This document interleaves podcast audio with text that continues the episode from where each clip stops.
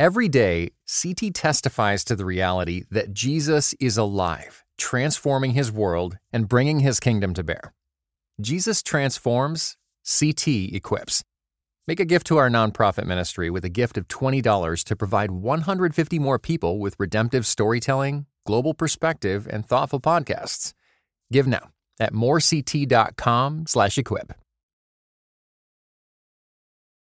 This episode is brought to you in part by Zondervan, publisher of Ghosted, an American Story, written and narrated by New York Times best-selling ghostwriter Nancy French, and is available everywhere audiobooks are sold.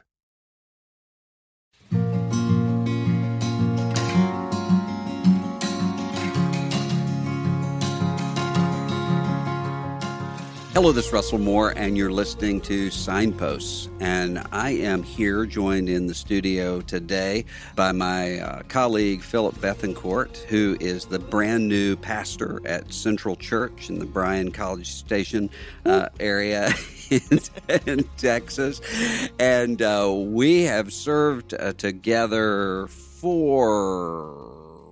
Coming up on fifteen years since two thousand six. Years. Wow. Can you believe that? fifteen years. So uh, I wanted to uh, talk to Phillip about a number of uh, different issues uh, today, but one of those things is uh, the issue of college ministry. And the reason for that is when I first met you in two thousand six, uh-huh. was it? Uh, you were doing college ministry right. at this very church that you're yes. now uh, pastor of.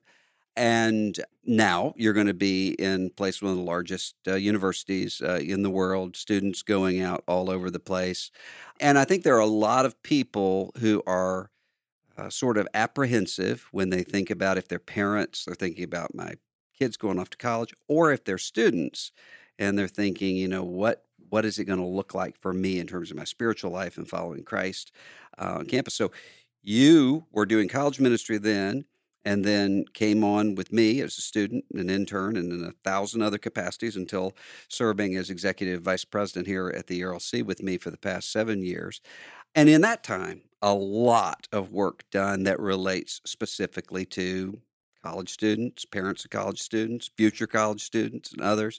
And so when you think about that, and you're just you're thinking about the sorts of the sorts of people that you're going to be ministering to in every age bracket. You've got senior adults, you've got people who are uh, empty nesters, you have people in every uh, capacity, but specifically in terms of being in a college town and a university community, what do you see as the opportunities that are there for, for Christian witness, and well, what still, are the drawbacks? I still remember the first time you came down to Central, uh, we had you come and speak at our college ministry, and that happened on a Wednesday night or something like that, mm-hmm. and I remember for the first time ever at that point, we decided, hey, you know what would be a great idea is let's have communion as part of the college yes. ministry event there. And yes. I asked you before we started if you wanted to help uh, to administer the bread and the cup, and you said, no, I'll just let y'all take care of that. For those of you who are of other denominational uh, backgrounds, the, the Baptist tradition Uh, has never been one to see communion as being a college ministry yes. event until well, recent, very recent That year. was uh, ratified to me when I sat in your systematic theology three course lesson a year later. Yeah. And when we got to the Lord's Supper, I was like, oh my gosh, the first time I met him, we did exactly the thing he's telling us was a huge you, mistake. You were showing to Rob do. Bell videos too. I didn't say anything about that. We've come a long way, and that's exactly why I love uh, the opportunity to do ministry in a college town, is you get the chance to help students do exactly that, who are passionate about what it looks like to follow Jesus, but looking for a way to make that faith their own now that they've moved out of the um, church setting they grew up in and the family life, whether that was good or bad, now is a scenario in which uh, the whole dynamic changes. And the two things that are really formative for college students when it comes to shaping their faith is, uh, number one, helping them to integrate their faith with every aspect of their life. College is where the Bible came alive to me. It's where I saw it as uh, one story centering on Jesus, and I learned from a pastor uh, like Chris Osborne, who was a faithful expository preacher, to understand what the word means, but also how it relates uh, to everything that I do. And so helping that integration happen is a, an essential dimension. But then the other ingredient is not just to help them in the process of integration, but also intergenerational connections. So mm. one one of the things I particularly love about Central, now that I'm getting reconnected with it fifteen years later, is how intergenerational it is. There's a mm. thriving body of young families with young kids. There's legacy adults that are in the sunset of their ministry alongside of college students. It's not just a college church like it felt at some points in the past. And so to have that interconnectivity so that you can have a Titus two women's type ministry with older women yeah. investing in youngers, and a First Timothy two model of discipleship, and helping people to not just understand what it looks like to follow Jesus now, but what that should look like in every stage of life in the future. Mm. That's hard to do. Uh, because there aren't a lot, um, there are a lot of places that I've seen that have had college ministries that are sort of apart uh, from everything else. But to have a place where the college students are really formed into a family uh, structure within the congregation, I think sometimes churches don't know, don't think that college students would want that. Right. Or they think it might be a distraction. They're not, yeah. they're not the ones that give. Or they, we yeah. only have them for a short period of time. If you think of it simply in utilitarian uh, forms, they may not be the most strategic place to invest, because you pour into them for a season, and just as they are able to make a return on investment in the church, uh, they're going off to somewhere else. But that's just the, the wrong way of thinking about it. One of the things I love that J D. Greear talks about through their focus on students out in uh, Summit Church is that they're more concerned with their sending capacity than their seating capacity. Mm-hmm. And one of the amazing legacies of Chris Osborne over the years at Central is I bet that church has sent more students to seminary and off to the mission field and in ministry than just about any from around the yeah. state of Texas. It's been an amazing legacy, and that's been because the church historically has been committed uh, to investing so that we can raise that generation up and send them out. Mm. Yeah. What... What do you think are going to be challenges for students who are going off to any sort of, maybe even the University of Texas? Uh, How much time do we have? We want to talk about challenges in Austin. uh, what What are challenges that you think students might face now that would be different than when you were doing uh, college ministry at Central back in two thousand five, two thousand six? Well, it strikes me. I, I remember when I was coming through school, uh, Uh, the questions uh, were just emerging about uh, issues like internet pornography. I, mm-hmm. I can think of back in those days, we all had desktop computers, and the Christian guys I knew would all commit to leaving those out in the common spaces in their houses mm-hmm. or apartments to reduce risk towards temptations. Well, now that whole dynamic has changed when you can carry around access to that anytime you want it anonymously in your mm-hmm. pocket. And there are those challenges. Uh, certainly the landscape has shifted when it comes to sexual orientation and gender identity questions, mm-hmm. where not only has the culture moved, but also uh, the church has increasingly softened in some corners on this, especially amongst that age demographic. So, mm-hmm. uh, I but I think when you boil it all back down, it it returns to those core questions that we've been trying to address in the E R L C all along, which is uh, those issues of kingdom and identity. What does the kingdom of God mean mm-hmm. for any issue that might come up in life? And how does my identity in Christ and the way that God sees me through him shape the way that I'm called to live in this certain scenario that I may be facing at this time? Mm. Yeah, you think about some of the things that previously probably would have seemed sort of futuristic that now everybody who's going off to college is, is facing and, and, and grappling with, and who knows what, ten years from now, uh, you'll be facing it. Texas A and M and, and other universities. Yeah, we might be able to supply you some new ethics final Maybe exams so. based on Maybe some of the so. stuff we my, encounter. My ethics final exams have a distressing tendency to come true quicker than what I uh, anticipated that they would. Now, over the past seven years, uh, not to mention over the past fifteen years, but over the past seven years, we've been involved in all sorts of cultural issues, working together from, you mentioned sexuality and gender identity, to uh, life uh, issues, to sexual abuse uh, issues, to persecuted church issues, and so forth. How do you think that some of the things that you've been working on in terms of those cultural issues will impact the way that you You, you are as pastor there at Central? Well, I think when we look back on the time I've had with you at the E R L C, we see a pattern where the E R L C has been at its best when we've been able to turn moments into movements. Uh-huh. And what I mean by that, just think back the last few years, in the lead up to Obergefell, everybody was searching for answers about how to navigate the issue of same-sex marriage. And we were able to put on that two thousand fourteen National Conference mm-hmm. and change the conversation about that. I think about in two thousand eighteen, you had the moment of M L K fifty, uh, mm-hmm. that the recognizing the assassination of Doctor King. We were able to turn that into a conversation about race and racial unity that made a huge difference. Uh, uh, in more negative ways, we've been grappling with the sexual abuse crisis mm-hmm. in the S B C and our own failures as a denomination to confront that. And we could have been championing that for years prior to it, but the moment almost was a catalyst to start a movement. And I'm hopeful that those types of experiences that we've seen play out here can also translate into the pastoral world. You think about uh, when a family experiences the death of a loved one, and that moment forces them to a crisis of faith. Are mm-hmm. they going mm-hmm. to turn from God or lean into Him? You think about uh, when a college student gets a phone call that uh, from dad that says, "Hey, I just wanted you to know from me that your mom and I both agreed to part ways, and we're going to be uh, seeking a divorce over the next couple of months," and the devastation that comes after that. The tendency is to think of the process of sanctification as one steady march towards conformity to Christ, when oftentimes it hinges on these moments that when you have intentional community and effective pastoral leadership and discipleship in people's lives, they're able to shepherd them towards growth in those moments rather than setbacks. And I hope to see that same type of pattern emerging in a church context in the future. Hmm.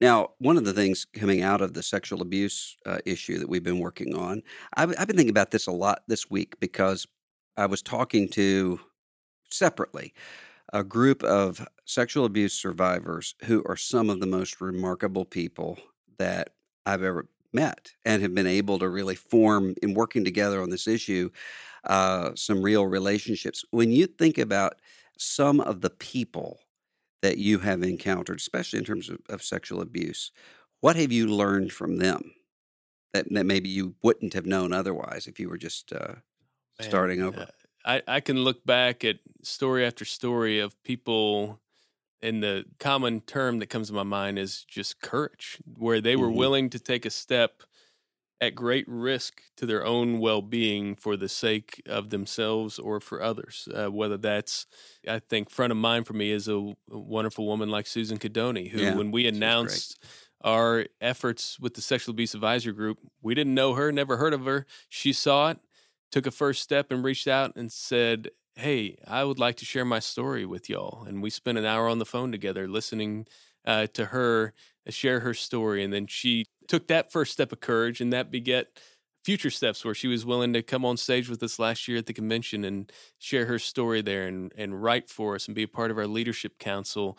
And uh, it would be very simple for somebody like her or some of the other courageous survivors that we've encountered Uh, to turn inward on themselves, uh, to reject the Lord as part of this, and to take that suffering and uh, have it eat them from within. Mm-hmm. And instead, there's just been courageous moment after moment that we've seen where they have instead responded in ways that they're stepping out in faith, and God has met them, and that's led others to be able to do the same thing. And mm-hmm. that, that courage can be contagious in mm-hmm. that sense.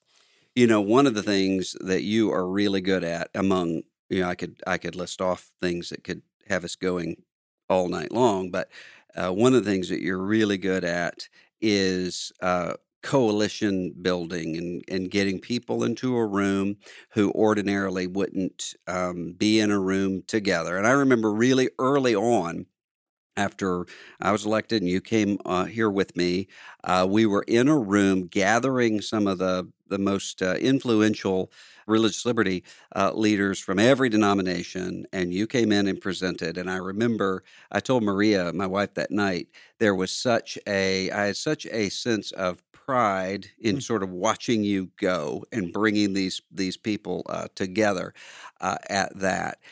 And I think that that's one of, among many, gifts that God has given you that is really going to be unbelievably powerful in the context of local church. And uh, I even, I, somebody uh, texted me, for, another former student texted me last week and said, "I'm just checking on you to see how you're doing with Phillip leaving. And I said, you know, the problem is I really don't think of it as Phillip leaving hmm. because you predated the E R L C, will postdate the E R L C. And so, I mean, from, I remember when your first child was born in the middle of an ice storm and we were frying shrimp in the uh, apartment That's when right. he was sitting in a, in a little case on yes. the on the floor. Some of the best shrimp I've ever had. uh, I mean, so I, I, I think of it. Uh, I don't. I just don't. He said this person said something about, are you sort of grieving the post Bethancourt era in your life? And I said no, because I'm not facing the post Bethancourt uh, era in my life, but. I think anybody who is, we're just shifting around locations, That's right. but what I think that maybe people who listen to this all the time might not know is that part of what, when I think of just sort of the things that I have gratitude to God for, it is for people that God has put in my life over the long, long term, not only to be able to pour into and to serve together, but also to be able to see over the whole trajectory and to see what it is that God has done. So I felt bad when you came to me, when Central contacted you, and I said, you've got to do this, because I told my wife later, get him out of here. He, he probably thinks that I was, you know, but I was just like, this is, this is, this makes so much sense. And um, I just wasn't seeing you as E R L C president. I was seeing you as you and me as me. And I think that that's one of those things, if people have never been able to sort of serve together over so long that you actually get to see those things that God has in, you see them there. In potentiality, but then to see them play out, it really is one of the things I'm just especially grateful to God well, to like get to see. One of our favorite theologians, Dolly Parton, says, you can't make old friends. You can't make old friends. That's exactly and that's, right. That's what's been great about being with you for these fifteen years, and part of why I have such a heart for the kind of coalition building you were talking about. When my dad was in the oil business, rising to the highest ranks, at Chevron, he always kept a leadership maxim on his desk that it's amazing what you can accomplish if you don't care who gets the credit. Mm-hmm. And that's really been the heart behind what we try to do at the E R L C, where we, we have constantly sought to bring together like-minded people who, who can collaborate on a host of issues, whether it's religious liberty, or pro-life subjects, sexual abuse, or even just S B C leaders. And my guiding philosophy, as you know, is when you get good food and good people together, good things happen. And uh, most of the time we went into those not with an agenda saying we want this particular thing to come out of this particular meeting. Mm-hmm. It's that if you can form weak ties between people that would not naturally have alignments, then over time, those are going to strengthen and good things are going to emerge over that period of time. And yeah. that's been one of the most encouraging things to watch over the last few years at the E R L C.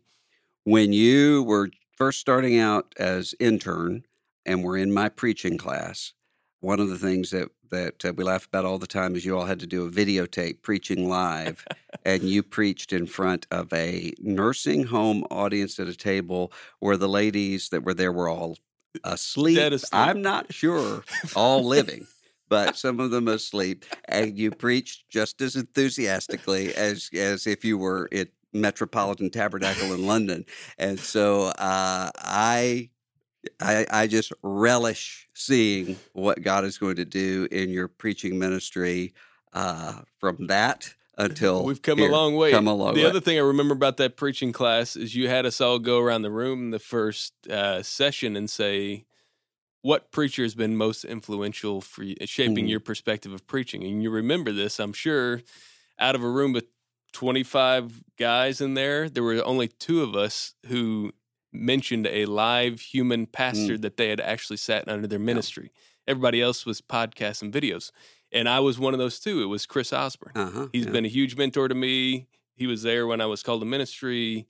He was there to do premarital counseling and, and marry Cammy and me, and he mm. set me on that type of trajectory. And I'm just excited to start the next chapter of the church and keep that legacy that he's left behind going after those thirty-three incredible years of ministry. Well, I'm proud of you and grateful for you, and I think uh, God's going to do remarkable things uh, in your ministry at Central uh, Church. I think that we're going to be praying and cheering that God's going to bless you and, and send you on. So thanks for being with Thank us today you. on Signposts.